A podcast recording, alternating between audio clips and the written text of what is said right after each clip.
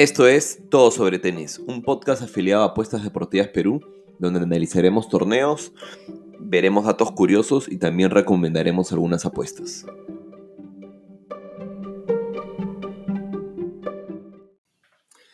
Hola, ¿qué tal familia? Ya estamos de vuelta eh, después de una semana de descanso. En verdad, eh, hubieron algunos torneos de mujeres del inicio de la gira asiática, pero a nivel de hombres hubo Copa Davis. Realmente no nos metimos mucho este, en, estos encuentros de Copa Davis. La verdad que el cambio de formato de la Copa Davis eh, ha hecho que sea un torneo totalmente distinto de lo que era antes.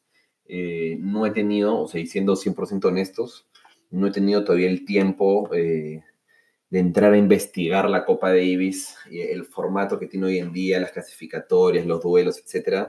Lo voy a hacer y les prometo que, va a ser uno de los siguientes eh, capítulos en, este canal, porque también eh, las finales de Copa Davis se vienen en noviembre y sí me gustaría poder cubrir el torneo de buena manera. Estuve viendo cuotas a ganador de la Copa Davis por, por lo que falta todavía eh, casi dos meses, hay cuotas buenas, interesantes que creo que nos podríamos aprovechar de cara a hacer una apuesta de largo plazo. Y nada, también otra cosa que se viene súper interesante y, que me tiene un poco eh, emocionado, por decirlo así, es que también ya se viene el Challenger de Lima en octubre. Eh, el año pasado tuve la suerte de ir un par de días a ver los partidos y bueno, los horarios, los horarios son complicados, ¿no? Cuando evidentemente también trabajas y tienes, tienes más un horario de oficina, pero igual me pude dar el, el, salto a ver alguna de las series de noche. Y nada, me acuerdo que había del Bonis, lo vi también a, a, Garín, que campeonó, terminó campeonando el torneo.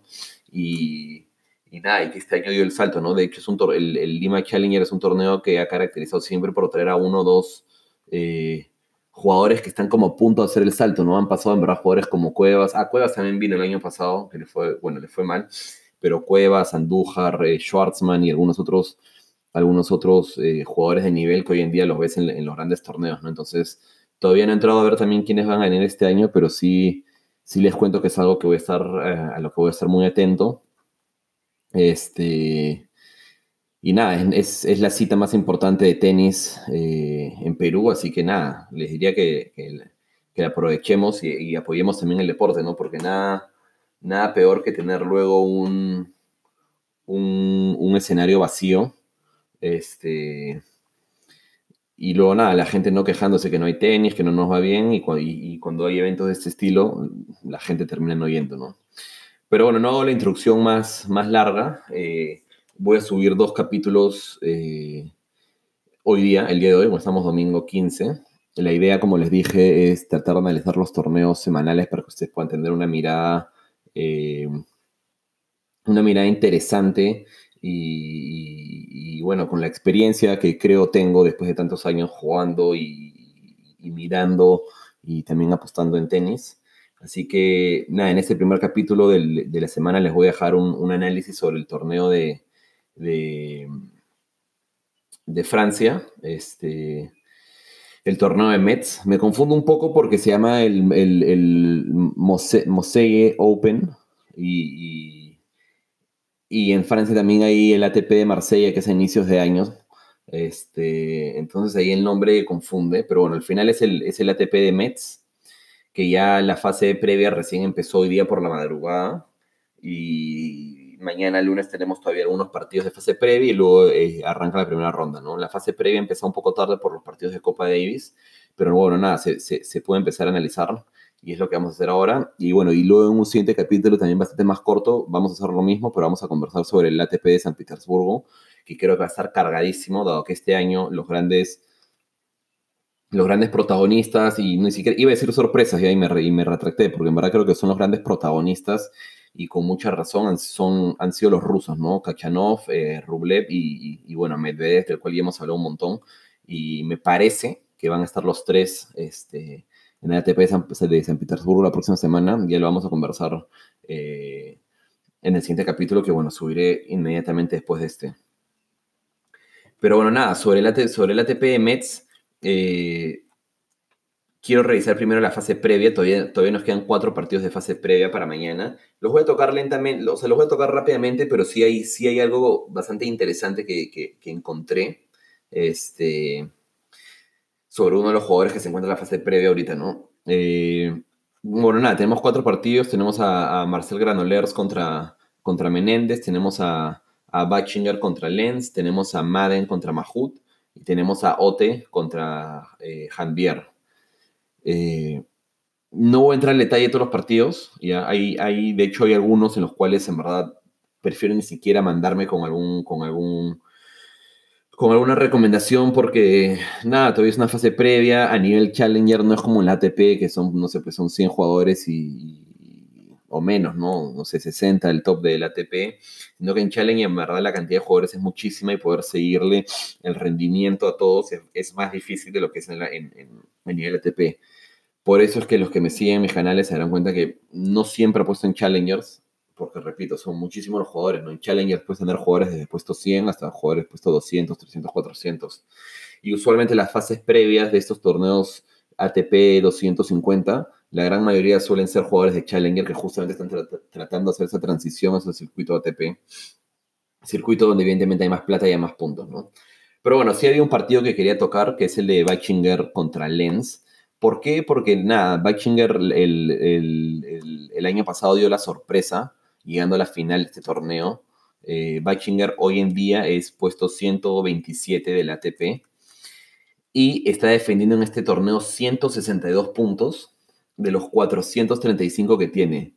O sea, calculen que si es que pierde y ni siquiera entra a la primera ronda de este ATP, va a terminar, no sé, relegando que 80, 60 puestos más no he hecho todavía la comparativa, pero va a perder casi el 30% de sus puntos, un poquito menos. Entonces, eh, nada, es, el torneo creo más importante del año para él. Lo, ha venido preparando evidentemente a conciencia y creo que se las va a jugar el todo por el todo. Ya ayer yo le puedo apostar en, privado, en verdad, porque no, no, me dio tiempo de subirla ni nada por la hora. Le, aposté a contra, contra Mietler en la fase previa anterior y me llevó una cuota 1.70 bastante buena, ganó, ganó, en, ganó, ganó en tres sets, ¿no? Ganó el partido Weichinger 2 a 1. Este, pero nada, los sets que se llevó, perdió el primero 6-4 y, el segundo y el tercer set se los llevó 6-4, 6-3. Este, nada, yo creo que el primer set se le escapó, justo, vi, justo estaba viendo el movimiento de puntos y en verdad tuvo 6 breakpoints en el primer set que no pudo aprovechar para luego perder.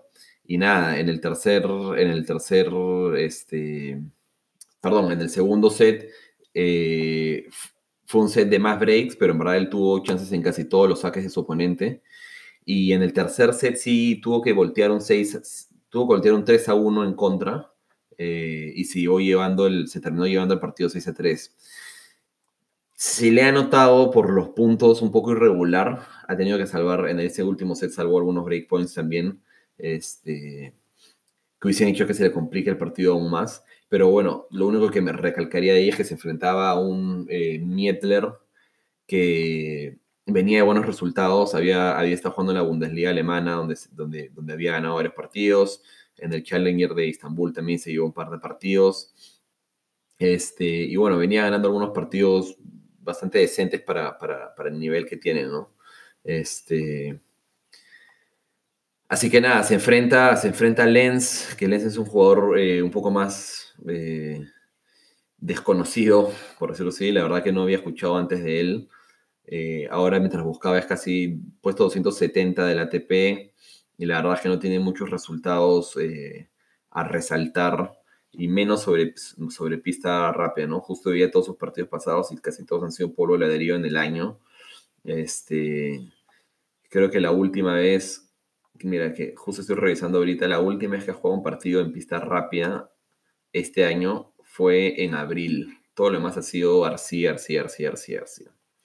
Entonces, nada, creo que igual Bachinger pudo haber tenido un inicio no tan sencillo como parece, pero creo que, creo que tiene que aprovechar esta oportunidad contra Lens de entrar al, de entrar al cuadro del ATP, eh, perdón, al cuadro principal del torneo.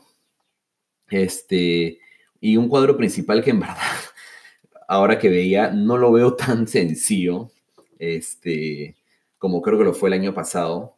veo jugadores de, o sea, veo un cuadro bastante, bastante parejo en casi todos los enfrentamientos. Y ahí vamos a revisarlos un poco a poco y vamos a hacer la misma dinámica de siempre en las que les voy a contar un poco qué es lo que creo que va a pasar. Este, dado que para estos análisis de torneos cortos lo que vamos a hacer es eh, un análisis al inicio, antes de que inicie el torneo, y luego un capítulo al final, evidentemente, de la semana, donde donde tocaremos las cosas que yo creo que sucedieron, las que se dieron, las que no se dieron y luego evidentemente el análisis del torneo de la siguiente semana, ¿no? Entonces nada, empezamos, eh, Gofan está eh, arriba de la tabla eh, y tiene un, o sea, no tiene que jugar la primera ronda por, por el ranking, así que pasa directamente a octavos de final. y se podría estar enfrentando al ganador de Carreño y la persona que venga de la quali. Este, yo creo que no, estoy seguro quién va a pasar de la quali. Eh, que me parece que le tocaría contra el ganador, el, contra el ganador de, de Granolers Méndez. Y lo que creo es que sea quien sea, eh, Carreño no debería de tener problemas. Este, en esa primera ronda al menos. Luego tenemos un partido de Bedén contra Rumane. Rumane es un jovencito francés también del cual no se ha escuchado mucho todavía, dado que ha puesto 446. Ha recibido, eh, me parece que él es el wildcard, sí, ha recibido un wildcard en el torneo. Evidentemente hay muchos torneos en Francia y evidentemente eso hace que, hay muchos jugadores franceses, los cuales tienen la oportunidad de, de progresar eh, más que los jugadores de otras nacionalidades, ¿no? Porque imagínense que mañana en verdad Bedén salga salte mal o lo que sea, Rumán puede ganar y ya se, ya se debería estar llevando eh, una cantidad de puntos decentes como para ir avanzando en el ranking y que luego poder tener mayores oportunidades en, en futuros torneos. Pero bueno, este, Beden viene de jugar la Copa Davis, ha jugado el, eh, ha jugado, perdón, el, 13 y el 14, sus dos partidos, sus dos partidos los ganó. Eh, no me atrevería a decir, como usualmente a veces hacen como, pucha, no, viene de un montón de partidos, viene cargado, debería perder, dado que se ha enfrentado a rivales bastante sencillos. Eslovenia jugó con Egipto, eh, en el primer partido Ben tan solo jugó un set porque luego su, su rival se retiró y bueno, y el segundo lo jugó contra Saf, eh, Safuat, es un jugador veteranísimo y lo ganó, bueno, lo ganó 7-5, 7-5 Beden, pero la verdad es que creo que eh, ajustó en los momentos precisos y terminó llegándose al partido. Así que no, no diría que, que Beden llega cansado, etc. Lo que sí, lo que sí me atrevería a decir es que eh, le pondría algunas fichitas a Rumane. Este, no creo que lo vaya a ganar, pero sí podría ser un, podría ser una apuesta, no sé, algún handicap para Rumane, o si no es un handicap, es un over de juegos también, eh, porque creo que el partido va a ser reñido. Este, y algo por ahí, o de repente que, hace, que, le hace un break en el primer set, o que se lleva un set, o algo por el estilo. No, no he entrado todavía a ver las cuotas recién después de esto. Voy a entrar a ver ya las apuestas que voy a dejar para, los canales. Pero creo que eh, Rumane debería darle algo de batalla. Por otro lado, tenemos a Copil Simon. Simon es el campeón defensor de este torneo de Mets. Eh, lo ha ganado en tres ocasiones y se encuentra contra creo que uno de los rivales más complicados de la primera ronda como es eh, Copil, que Copil, este, nada, Copil es un jugador rumano que tiene un saque poderosísimo y donde usualmente le va bien justamente en pistas rápidas como las de Mets. Este, y me parece, justo voy a revisarlo ahorita, pero me parece que Copil también eh, lo hizo bastante bien el año pasado y defiende algunos puntos. Voy a ver ahorita, a ver, entrando a la web del ATP pero me parece que defiende algunos puntos del año pasado. A ver. ATP 250. Mets.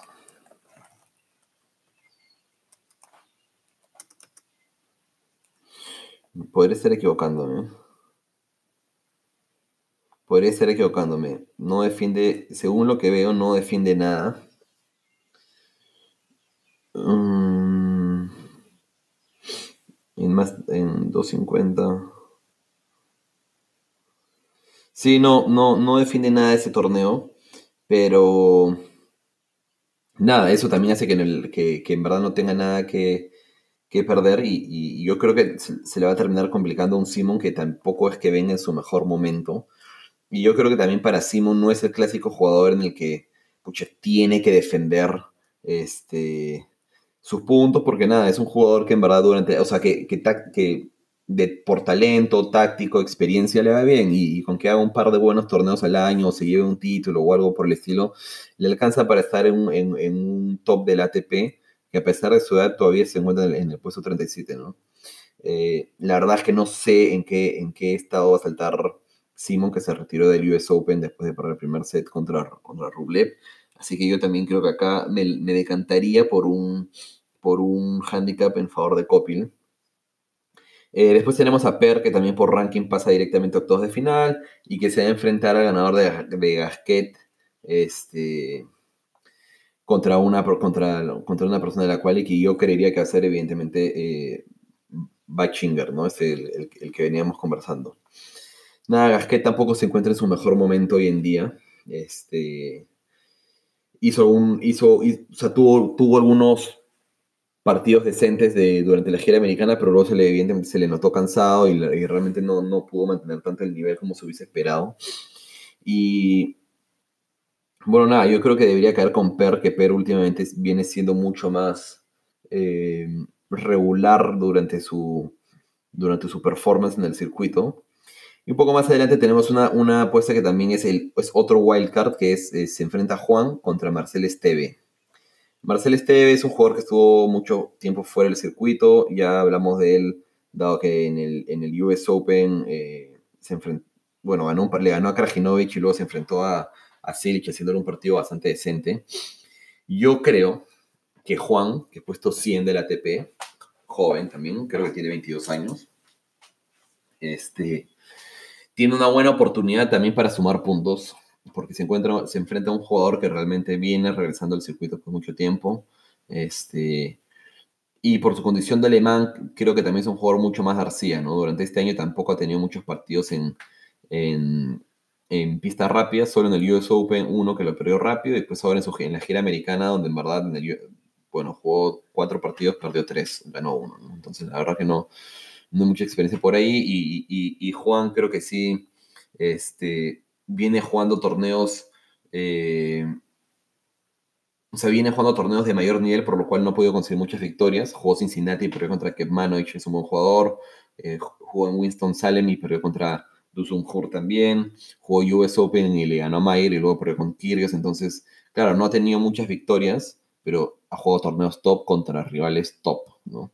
Este, y cuando jugó Challenger sí le fue un poco mejor este, a Juan. Yo creo que se estuvo pagando como unos 70, creo que ahora bajó un poco la cuota, pero me, parece que podría ser uno de los, no tapaditos, pero que, podría avanzar esta ronda siquiera y, y bueno, tener algunas chances en, octavos de final, ¿no? Luego tenemos eh, a Barrer contra Hurcax. Yo iría con Hurcax de todas maneras. Eh, hizo una gira americana fantástica, creo, y luego creo que se quedó sin gas en el US Open pero creo que debería de, regresar a por todas y ganarle a Barrer sin, sin muchos problemas. Un Barrer que también ha sido uno de los que ha recibido wildcard durante, durante ese torneo. Poco más abajo tenemos a Verdasco contra Darcis. Acá no voy a hablar mucho, más que decirles que, creo que Verdasco debería pasar bastante rápido. Tenemos un Gojovic contra Krajinovic, donde yo creo que me decantaría un poco por Gojovic, por, por este, porque Krajinovic no me ha mostrado mucho en, toda esta gira americana. Luego tenemos un Soneo que se enfrenta contra, una, contra, contra alguno de los, de los qualifiers. Que si me tuviera que cantar, creo que lo haría Mahut simplemente por, por, por, lo local. Y en verdad no es una recomendación, no me hagan caso porque Mahut Madden creo que podría pasar cualquiera. Pero creo que también el que pase no va a tener muchas chances contra Soneo, que viene jugando bastante decente, jugó unos challengers, eh, jugó un challenger después del US Open que lo ganó este, en otra superficie, pero bueno, creo que por su condición eh, podría apuntar algo durante ese torneo. ¿no? Luego tenemos a Puig, que también entre todos de final. Tenemos un Struff Herbert, eh, un Andújar Zonga. También tenemos a uno de los jóvenes franceses, Humbert, en primera ronda. Y bueno, Basilashvili, que pasa octavos de final también de frente, ¿no? Como, se, como se habrán dado cuenta, creo que muchos de estos jugadores no vienen bien y están buscando que este torneo sea como que el torneo, este, que por decirlo así, empiece, empiece, puedan empezar a coger ritmo, puedan empezar a coger sensaciones. Es, eh, y nada, y, esperemos que, que, alguno de estos ya despegue después de este torneo, ¿no? Si les tuviera que decir qué es lo que creo que va a pasar, ya yéndome un poco hacia las siguientes rondas, creo que Basilashvili este, no se debería implicar mucho en este torneo. Me están llamando por acá. Vamos a cortar esto para que no, para que no suene. Eh, bueno, creo que Basilashvili no se debería, no, se debería de, implicar mucho eh, acá. Defiende cuartos de final. Eh, lo cual para alguien con un ranking como el suyo no es tanto, o sea, está defendiendo 45 puntos de un total de casi 2.000 puntos, tiene 1.900, entonces la verdad que creo que este es un torneo que ya no le debería de interesar mucho, considerando que este año, este año ha ganado dos ATP 500, ha ganado Hamburgo y, y Beijing, sumando casi 1.000 puntos ahí. En ATP Masters 1000 no es que haya hecho grandes resultados, pero ha llegado a, a ronda 16 llevándose 100 puntos en cada uno. En US Open y Australia también se llevado 100 puntos. Entonces, la verdad es que no, o sea, creo que no le hace mucho sentido a él eh, defender esto, aparte que, aparte que está mirando también un poco el, el, el, cuadro. Y bueno, sí, o sea, ahora, ahora que revisa bien el cuadro, este Basilashvili tiene 45 puntos en este torneo, pero por, por cómo se calcula el ranking eh, a nivel de puntaje y la cantidad de torneos en los que puedes sumar, pues ni siquiera es que estos 45 puntos de Mets están sumando en el ranking. Entonces, para que él pueda sumar puntos acá, debería de llegar siquiera eh, a semifinales, o sea, debería de pasar cuartos y llegar a semifinales para que empiece a sumar puntos en este torneo. Y creo que en verdad no, o sea, no es algo que necesite porque ya hemos hablado que tiene 2.000 puntos, que está en el ranking este, puesto 17 del ATP, ¿no?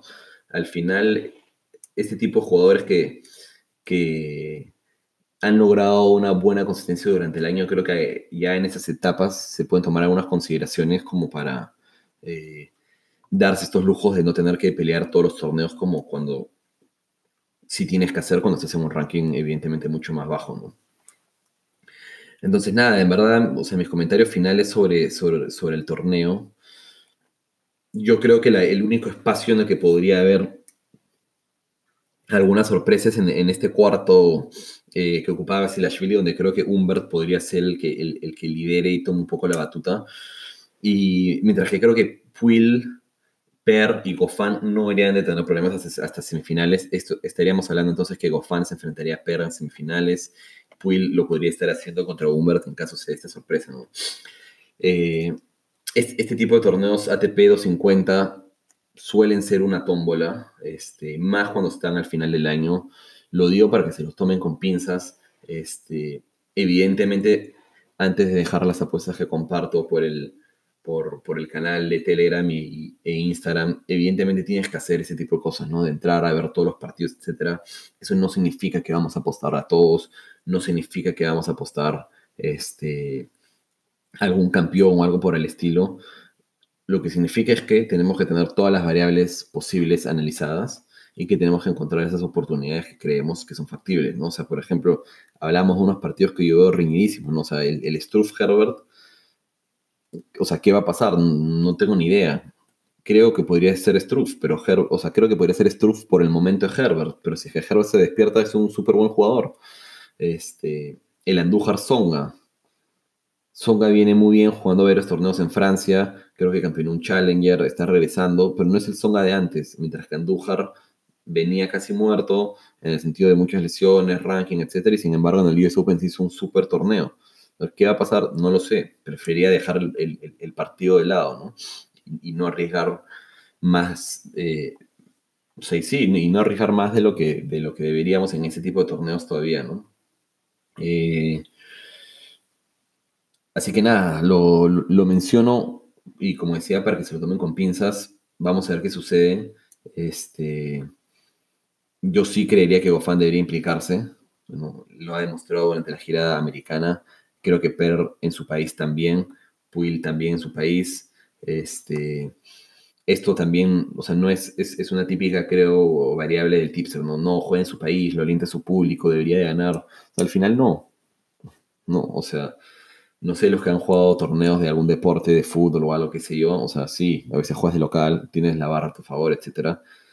Eso no significa que vas a incrementar eh, mucho tu nivel, ¿no? A veces inclusive es más presión, etcétera. No, no, y no creo que en jugadores de este nivel y, y de esta talla, pero sí creo que estos jugadores, al menos Puil y Perres, Puil está buscando la oportunidad de, regresar al nivel que consiguió a inicios de año en, el Australian Open, no lo ha logrado durante el resto del año, creo que tiene una buena oportunidad en su país, en una cancha que conoce, este, y, bueno, y Per creo que es uno de los franceses que más regularidad ha conseguido durante el año, eh, y creo que lo va a seguir haciendo, este, así que nada, yo creo ahí, creo que los highlights son, creo que Bachinger en esta, en esta ronda de clasificación.